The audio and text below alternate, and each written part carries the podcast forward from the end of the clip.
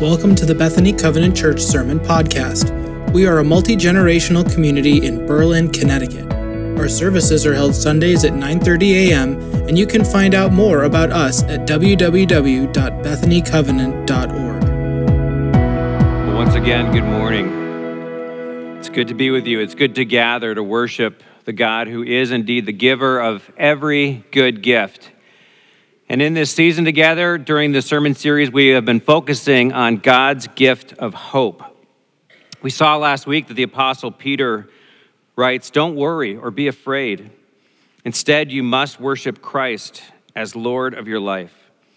And if someone asks you about your hope as a believer, always be ready to explain it. And so we've been talking about how, as Christians, we should expect to be getting questions questions about the hope that we so obviously have. Now, this doesn't mean that we're not going to have hard, difficult days or even seasons. Doesn't mean we won't encounter spiritually dry patches in our lives. But somehow, according to Peter, we're going to have hope that's not just deep in our lives, but visible on the surface of our lives. Our hope is meant to be evident in a way that leads to questions that then lead to our opportunity to share stories. As we began this series, Pastor Diane reminded us that sometimes our hope comes from looking backwards, from looking behind us. And as we look back, we are encouraged by those stories we see of those saints who came before us. Stories like these that we see in the Bible, we read about in the book of Hebrews. People whom we got to know personally, and we find that their faith and hope inspire ours. And then last week we explored how we can find hope in the goodness and faithfulness of God, even in those times when we find ourselves very much in the middle of our own stories. Stories that we might wonder, how is this possibly going to end up? We listened in on the words of the Apostle Paul to the Christian church in Rome, a church that was in the middle of a very challenging story marked by quite a bit of pain and suffering. And Paul, in his letter, provided some perspective by encouraging them with these words I consider that our present sufferings are not worth comparing with the glory that will be revealed in us. Now, it's interesting, it's important to notice that Paul isn't saying that our present pain and suffering and trials are trivial. He doesn't downplay them. Paul knows from his own life all too well the pain of struggles and hardships and setbacks. He knows that being in the middle of a story can be an incredibly challenging time. And so it's not that these painful moments are insignificant, it's just that when they're compared with what's coming, with the glory that Paul reminds us is awaiting us, they actually pale in comparison, even when that might be difficult to believe in the moment. And Paul goes on to say, Hope that is seen is no hope at all. Who hopes for what they already have? But if we hope for what we do not yet have, we wait for it patiently. And so, because of the certainty we have in the promises of God and the faithfulness and goodness of God, we do have hope in the now. We have hope in the middle of our stories. And I think there's something amazing that happens when we find ourselves confident in the Lord because of the hope that He's given us for today. Because, yes, it means that we can be free from worry and anxiety about the future, at least on our good days. But this hope also means that we have been freed up to think about people other than ourselves. The hope that God gives us comforts us in our today, but it's not meant just to comfort us. It's meant to remind us that God's got us. And so instead of worrying about ourselves, we can actually look to the needs of those around us. We can invest in the people who we see around us and even in those who will come after us. The hope that God gives us today means we don't need to worry about our future and can choose to invest in the future of those who will come after us someday. This is what can happen when the people of God remember who we are, remember that we're not meant for this earth as our final destination. We are God's people, and in the long run, we are not of this earth. This is what the writer of Hebrews was saying in chapter 11 that was read earlier. After describing the faith and the hope of Old Testament characters like Cain, excuse me, Abel, who was contrasted with Cain, Abel, Enoch, Noah, and Abraham, the writer goes on to say that all these people were still living by faith when they died. They did not receive the things promised, they only saw them and welcomed them from a distance, admitting they were foreigners and strangers on earth. People who say such things show they are looking for a country of their own. If they had been thinking of the country they had left, they would have had opportunity to return. Instead, they were longing for a better country, a heavenly one. Therefore, God is not ashamed to be called their God, for he has prepared a city for them. When we're longing for a better country, and we're, when we're clinging to the hope that God has given us through faith in Jesus Christ, rather than getting hung up on our day to day struggles, we tend to grasp things more lightly. We tend to find our grasp able to unclench. The more we understand and anticipate the destination that's ahead of us, the more likely we'll be motivated to actually travel lightly in the journey.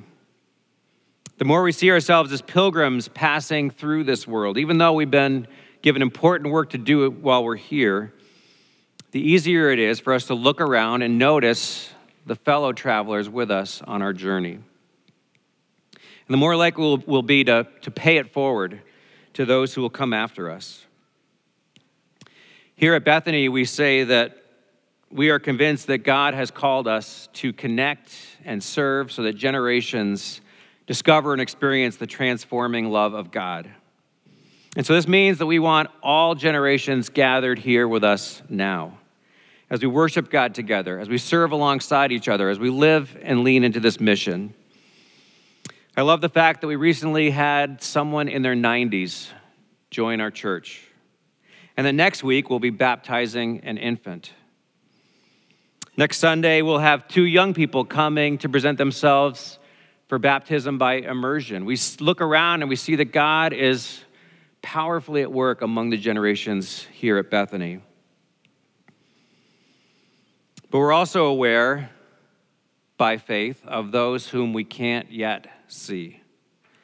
Those generations of people who are going to come after us, who will be here when all of us are gone.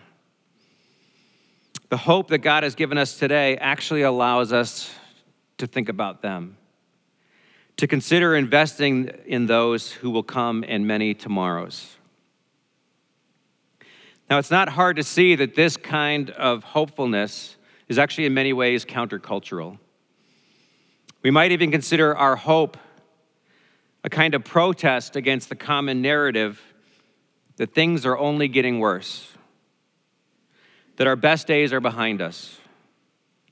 Confidence that God has our present and our future well in hand enables us to open our hands to give generously, to invest in others. We can more freely use our natural abilities, our spiritual gifts for the good of those around us. When we realize that God's got us, we don't need to look out for number one. We can grasp less tightly to our money when we recognize the joy of investing in the lives of those who will come after us. We can choose not to fight for every opportunity to get ahead because our hopes aren't tied up in our present circumstances or advantages, but our hopes are anchored in our future glory in Christ and the promised country where we're headed together as pilgrims. We can do all these things because of the hope that God has given us, but it isn't always easy. It's not always easy to hold lightly instead of grasping tightly. It's not easy to let go of those things that might seem to give us so much safety and security and advantage. It might be even harder to deliberately let them go, to invest them, to release them, to spend them on someone other than ourselves. This can take practice, it can take a bit of discipline. This morning, I've invited Lisa Olson to come share her story of how her hope in God has been strengthened and how she, she has grown in her willingness and ability to be faithful and generous in financial giving. So, Lisa, welcome.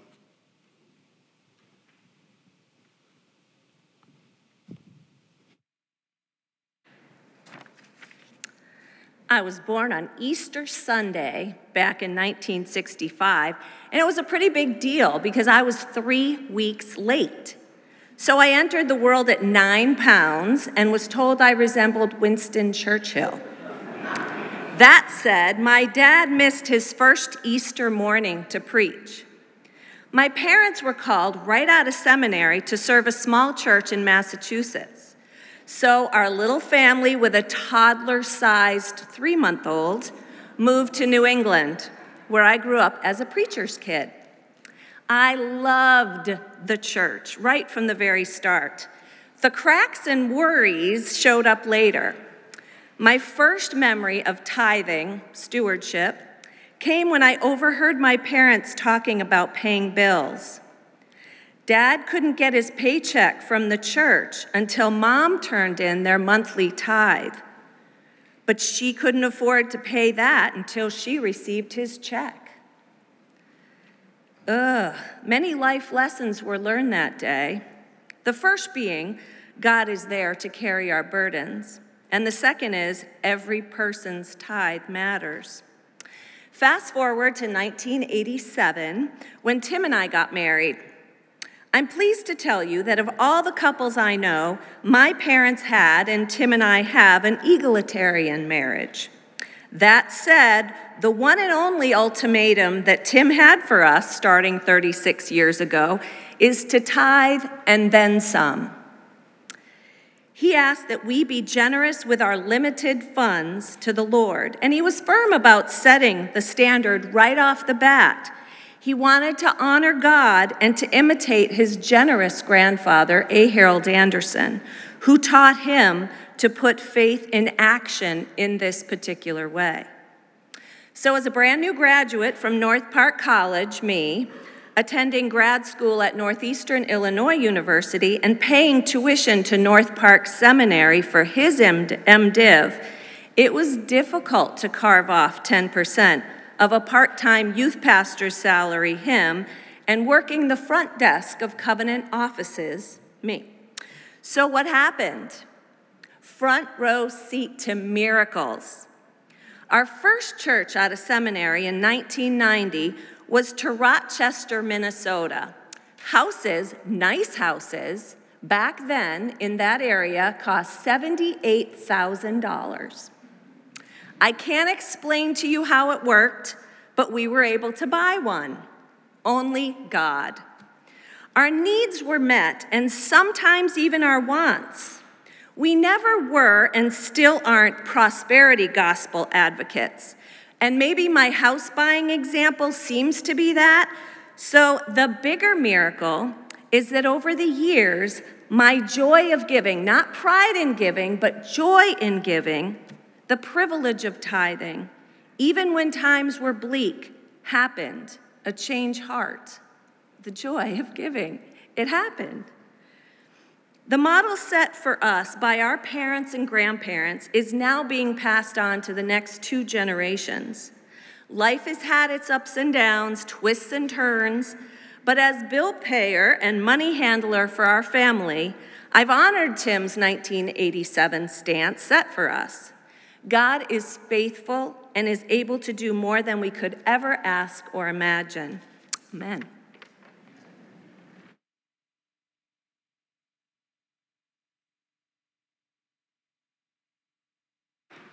Thank you so much, Lisa, for sharing your story. I love how we got to hear um, from her own testimony how Lisa was able to get a bigger perspective on her own life as well as in the world as she opened up her eyes and held more loosely to the things that God had given her. She saw that she was part of something bigger than herself. And this is honestly why I love personally contributing to our ministries here at Bethany Covenant Church. I get to be part of something bigger than myself when I join you in contributing to our shared ministries. It allows me to really be, in a, in a real sense, a co participant with God in what God is doing here among us and among these generations here. Today, we're focusing on our stewardship campaign that will help us prepare financially for 2024. But the idea of stewardship is not just about that. Any conversation about stewardship and about generous giving needs to remind us that our hope is grounded in the goodness and faithfulness of God. It needs to remind us that we've actually been participated in a story that's, that's way bigger than our own. We look at the stories in the Bible and we see the story of God, but we actually come to see our own story there. See how our lives, our stories fit in the bigger story of God. Our adoption as daughters and sons of God through faith in Jesus Christ ushers us into a brand new family, a whole new kingdom, and into a sweeping story across history. As I said, I love that when we each contribute to the ministry of Bethany Covenant Church, we get to be part of something beyond ourselves and bigger than ourselves. Our volunteering, our investment of our time, our talent, our spiritual gifts are so important to our shared work. God has united us as the body of Christ, and we need every part doing its part. We need the diversity of gifts and backgrounds and perspectives and stories. And although our investment of time through our volunteering and service won't ever directly impact every aspect of ministry here at Bethany, our financial gifts actually do. Because we don't give to specific or financial or specific or favorite areas of Bethany's ministry. Our general fund contributions empower the entire ministry of the church and enable us to be part of something bigger than ourselves. This is one reason I find it so meaningful, personally, to be able to give. And as a covenant pastor, I love the fact that as a covenant church, this congregation is also part of something bigger than itself. We're part of the East Coast Conference of Covenant Churches, about 100 churches from Maine to Virginia. We're also part of our denomination, the Evangelical Covenant Church, about 850 congregations spread across the nation. Together, we support missionaries around the world. We partner to plant churches. We engage in works of benevolence, compassion, mercy, and justice, works that we couldn't possibly accomplish successfully on our own. Our general fund budget includes support to both our conference and our denomination. And I invite you to take a look at this video that really explains how these connections between our local church and our regional conference and our national denomination multiply to uh, expand our impact everywhere. Have you ever wondered how your tithes and offerings are being used? In the Evangelical Covenant Church, we celebrate our unique bond between the local church, regional conference, and the denomination, woven together to form a multi generational, multi ethnic partnership that impacts millions of lives around the world. Together, we are three strands strong woven together so we can accomplish greater work in the mission of God's kingdom than we could ever do apart. Three Strands Strong enables us to say with integrity, we are in it together. Church, conference, covenant. Our local churches come face to face with the spiritual, emotional, and physical needs of people and respond with Christ's love and compassion. Our conferences provide support and resources for churches and leaders and come alongside congregations when they go through hard times. And the covenant works in unity with congregations and conferences to share the good news of Jesus Christ with the entire world, from everywhere to everywhere.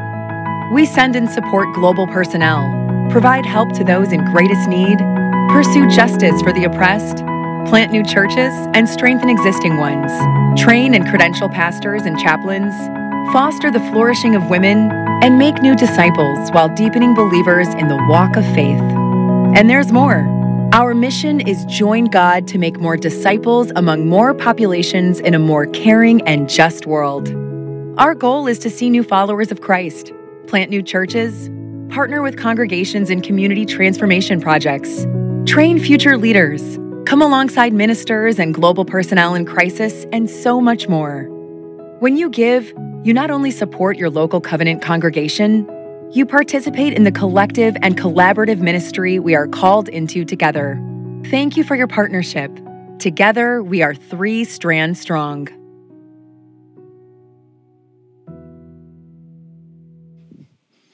We get to be part of all of that, and that's pretty exciting. So, now as we move into some of the details of our stewardship program, I want to invite anybody who's a visitor here today, uh, you can check out mentally. It's okay. I'll invite you back in a few minutes as we uh, attend to some family business.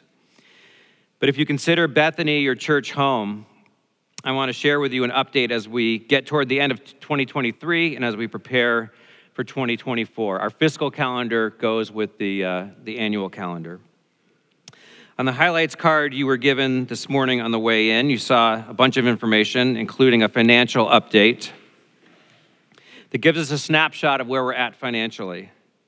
And you'll notice a number that's on the bottom line, but I want actually to direct your attention to one number up, and that's giving year to date.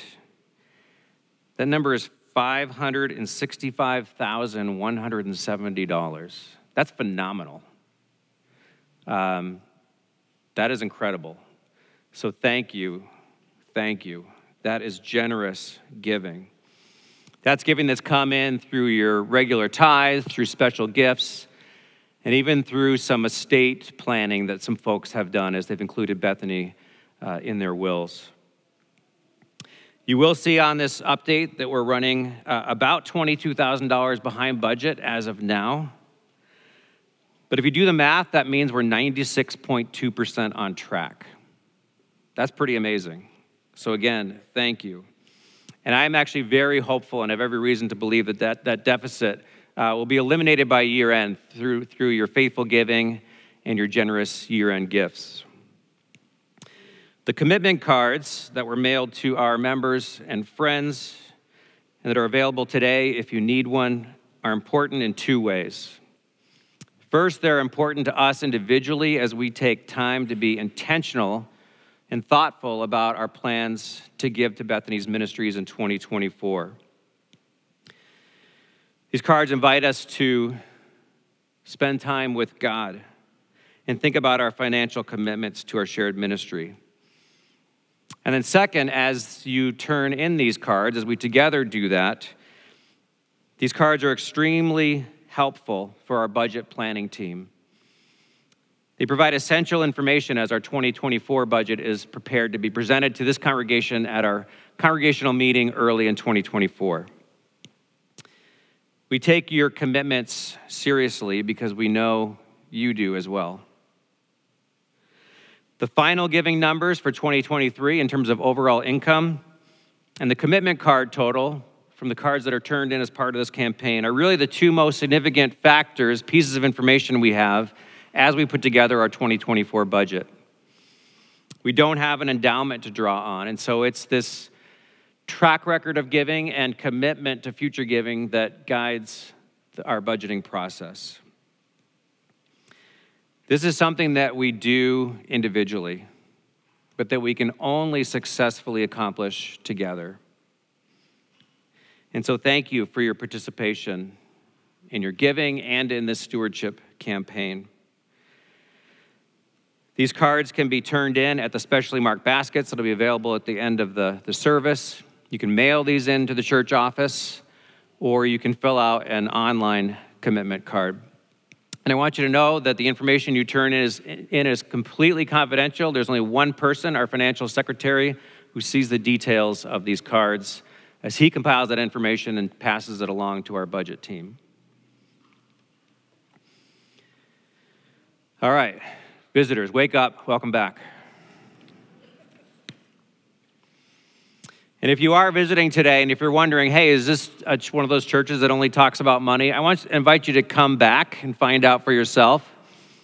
I think you'll discover that um, we do take our stewardship seriously. We see it as a vital part of our lives as disciples of Jesus, but we recognize it is not the sum total of our life of following Christ. We simply want, as a congregation, to make sure that finances don't get in the way of us fully living into the mission God has given us to live out in great hope. We worship a good and faithful God.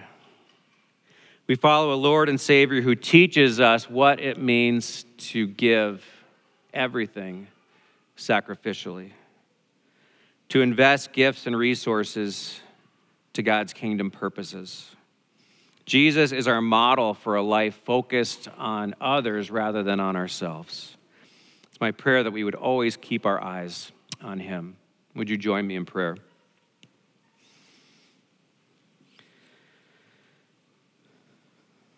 Loving and generous God, thank you for the hope that you've given us through your Son Jesus. And thank you for opening our eyes and expanding our vision beyond ourselves. Thank you for helping us see those around us, to see the needs that you've given us both opportunities and resources to meet. God, thank you for times when our own needs have been met by our brothers and sisters in Christ.